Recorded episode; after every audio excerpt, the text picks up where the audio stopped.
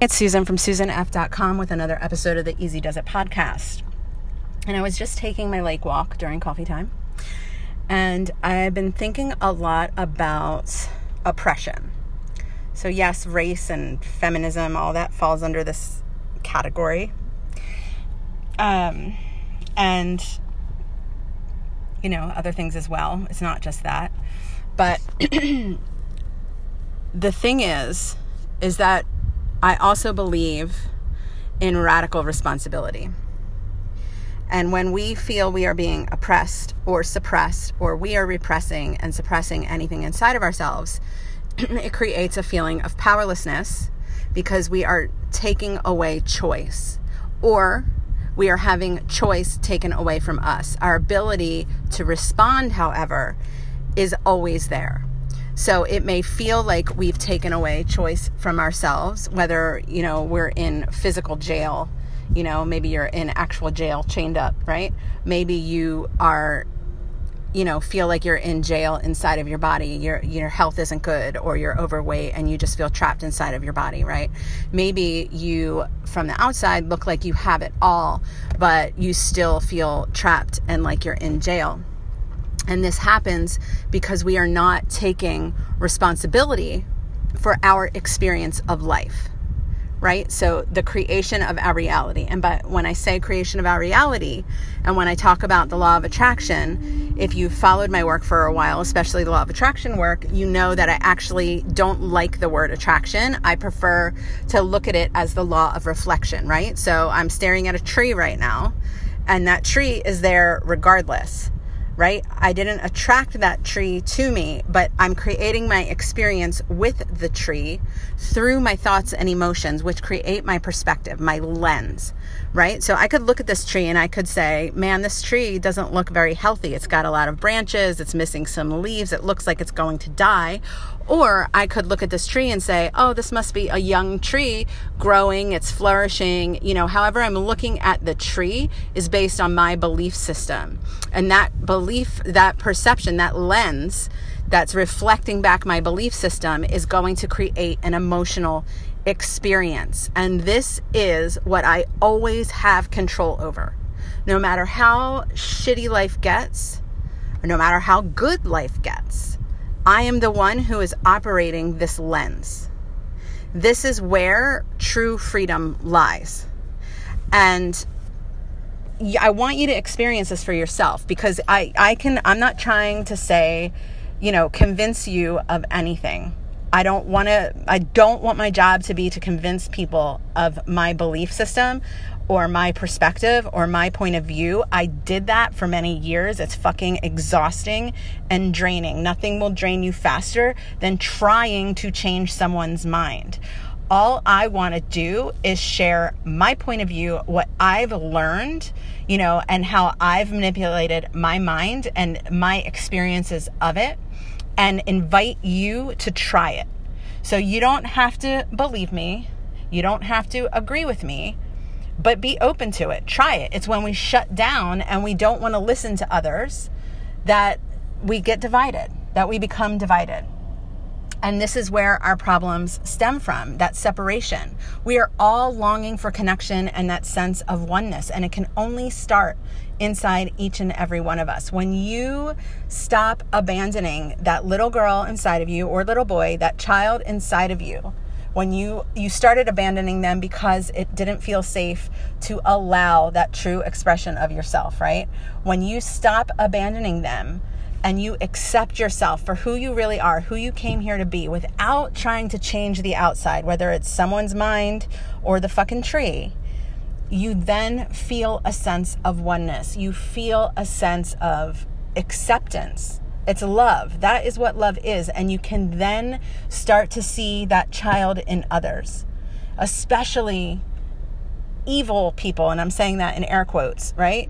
The people that want to hurt, the people that are hurting. You can see that hurt in them once you face it inside of yourself. And it doesn't matter. The level doesn't matter, right? So facing the hurt inside of me enables me to see the hurt inside of people that we would consider monsters, right? So someone like Hitler or, um, you know, a serial killer, right?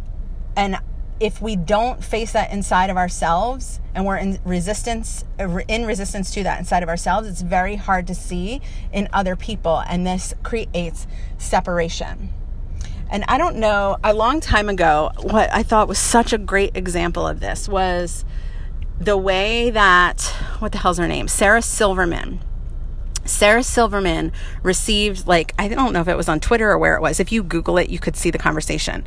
But I'm, I'm just going to say it was on Twitter for the sake of this podcast. But someone tweeted her just like a, a stupid hate hate comment, like, I even forget what it was, but it was just like a one liner hater comment. And she didn't ignore it. Instead, she wrote back and told that person that she could see their pain, that she could see them, essentially. And it started a conversation between the two of them. And he was indeed in pain. And it was through her validating his pain and for from her you know from he was basically feeling seen and heard which underneath everything is all we ever want and that's the only way we can ever feel that oneness and connection right? And by her listening to him and seeing him instead of she could have ignored him. She could which i'm sure many people do. She could have gone off on him and fired back but she didn't. She stopped and she read between the lines and even though his comment was hurtful or, you know, intended to be hurtful, she could see it was actually him hurting. And instead, she went into it with him and let him know, I see you. And would everyone respond the way he did? Maybe not. But her seeing him and hearing him and validating that for him changed his tune. And really, go see the conversation because it's really just a perfect example of how this works and how it could work if we are open to it, right? If we just stop for a second and we start to listen to other people instead of wanting to be right, instead of wanting to shut people down, instead of wanting to change people's minds, right? And we make it about perspective. And this is my perspective, and this is what's true for me right here, right now. Doesn't mean it's going to be true tomorrow, doesn't mean it's going to be true in 10 years, doesn't mean it was true 10 years ago. But this is my point of view right here, right now. What's yours? And if we tolerate each other in this way and accept that not everyone is going to have our point of view, that it's impossible to, right? But we can allow ourselves to let those points of view sink in and share our points of view with another without forcing them down someone's throat. People become more receptive. You become more receptive. And this is how we can grow together instead of the separation that is still happening after hundreds of years of people just fighting back and forth. I'm right, you're wrong, I'm good, you're bad, I'm superior, you're inferior.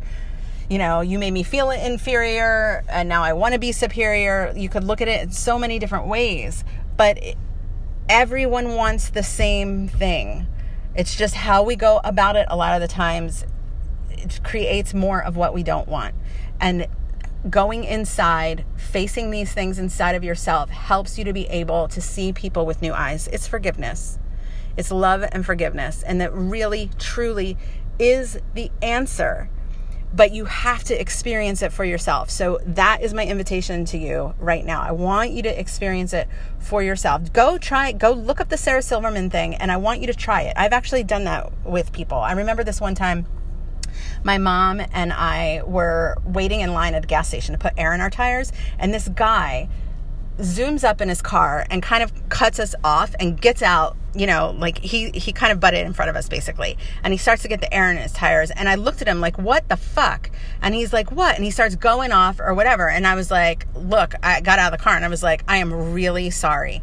And he was like what? And i was like i'm really sorry. Go ahead go ahead, take the air because it looks like you need it more than we do. Either you're in a hurry or you had a bad day. And he was like, No, no, I'm sorry. He did have a bad day. And he started saying how he had a bad day. And he's like, No, no, let me do it for you.